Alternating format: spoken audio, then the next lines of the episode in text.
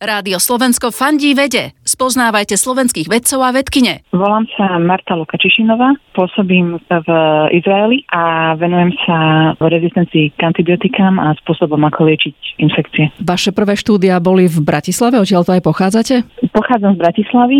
Na vysokej škole som bola teda na University College London v Londýne a tam som študovala kombináciu biológie a matematiky. Potom som robila doktorát v Rakúsku, kde som sa vlastne začala venovať baktériám a antibiotikám a ich rezistencii. A ako ste sa dostali do Izraela?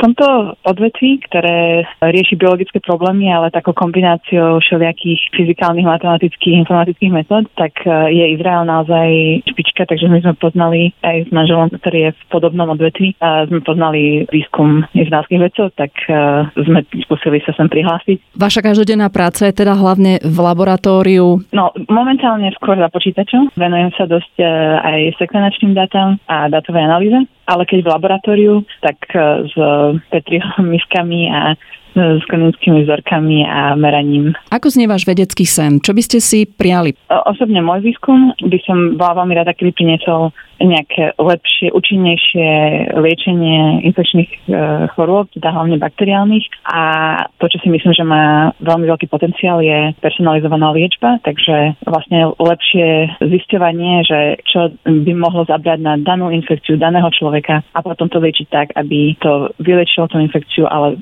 s čo najmenšími nejakými vedľajšími účinkami. Rádio Slovensko fandí vede. Klikni žijem SK.